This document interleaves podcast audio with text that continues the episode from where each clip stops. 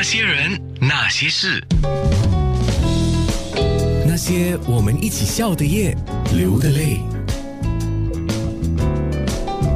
那些人那些事，四川豆花饭庄一开始我接触到的时候，我就认识曾峰师傅吧，他起码是十多年以上吧。老朋友了哈。嗯，对，嗯老朋友了。那我每次都跟人家讲，哦，我最喜欢曾峰师傅做的川菜。那曾峰师傅的峰，不好意思哈、喜欢吃你的菜，可是老是把你的名字搞错哦。我一直以为是三峰的峰，原来是金字旁那个峰。锋利的锋，家人跟我取这个名字的，当时可能那个年代嘛，就是要争锋芒，针锋相对，所以弄到我的性格，有些时候说话感觉是咄咄逼人这样，我还跟这个名字有关系，我要自己要检讨了。我还觉得你这个人还蛮谦和的。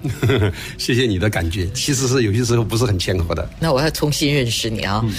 但是我觉得你这个金字旁这个锋芒的锋，如果是用在做菜啊，我觉得很适合。川菜的味道给我的感觉就是很锐利的。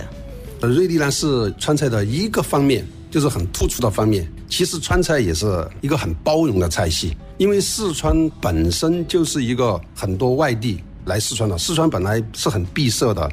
但是随着那个时候早些年了，说早一点，什么湖广填四川啊，中国全国各地的去填四川，然后在四十年代抗战的时候，四川又作为一个陪都，南京被占领了，然后迁去重庆，四川又作为陪都，成都是四川最大的城市嘛，它跟那个重庆一起，好像那个川菜就支撑起来，所以川菜它并不见得是完全本土的，它也有很多增加了，比如说满人的风味。比如我们成都有个少城，其实那个时候就是满人的，就清朝清兵入关，然后就带去四川的内地。我们四川的成都就专门有一个满人的地界，所以它可能也带来一些满人的一些饮食，然后有中国其他菜系的饮食。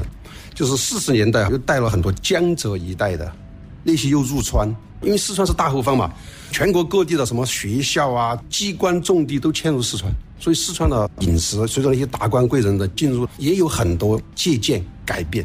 所以四川本身就是一个融合的地方。所以我对川菜又有多了一些认识了。今天跟曾峰师傅做这个采访的时候，肯定我们也要提到川菜。那些人，那些事。